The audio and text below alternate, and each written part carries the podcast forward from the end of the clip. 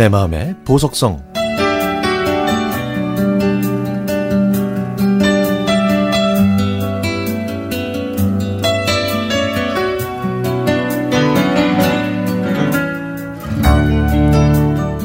눈이 펑펑 내리는 퇴근길은 살금살금 조심스레 움직일 수밖에 없는데요.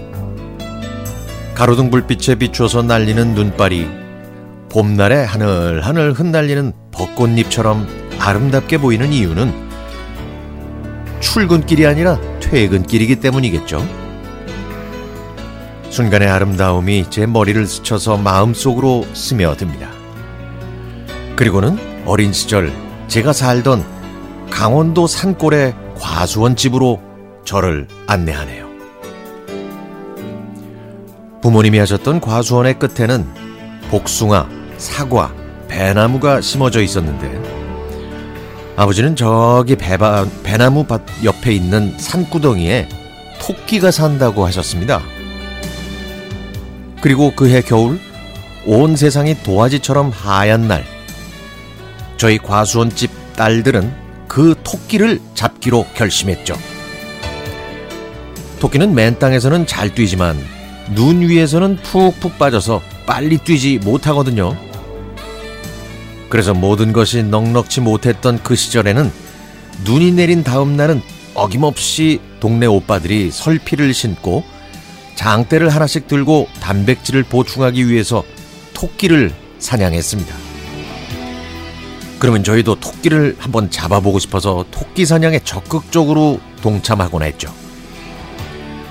참고로 저희는 딸 부잣집으로 남자는 아빠밖에 없었습니다.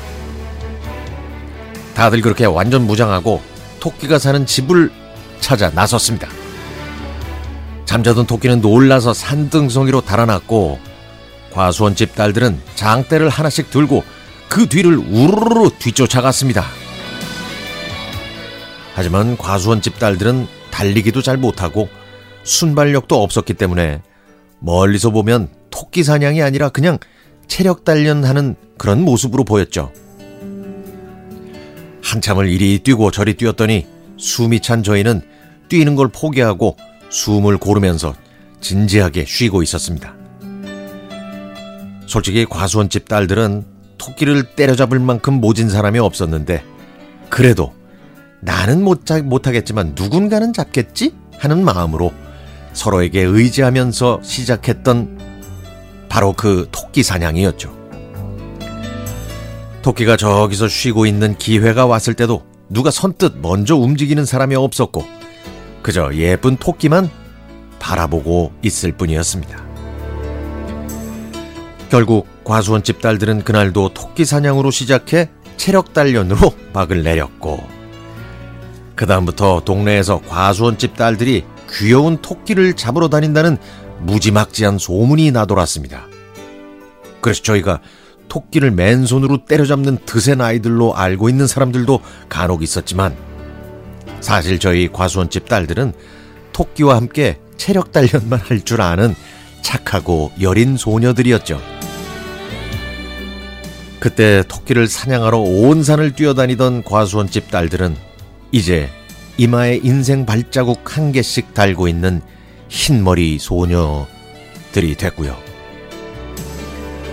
눈 때문에 엉망이 된 퇴근길 위에서 이제 예순을 넘은 과수원집 막내딸은 기억의 저편에서 먼지가 소복이 쌓인 이야기 꺼내봤습니다.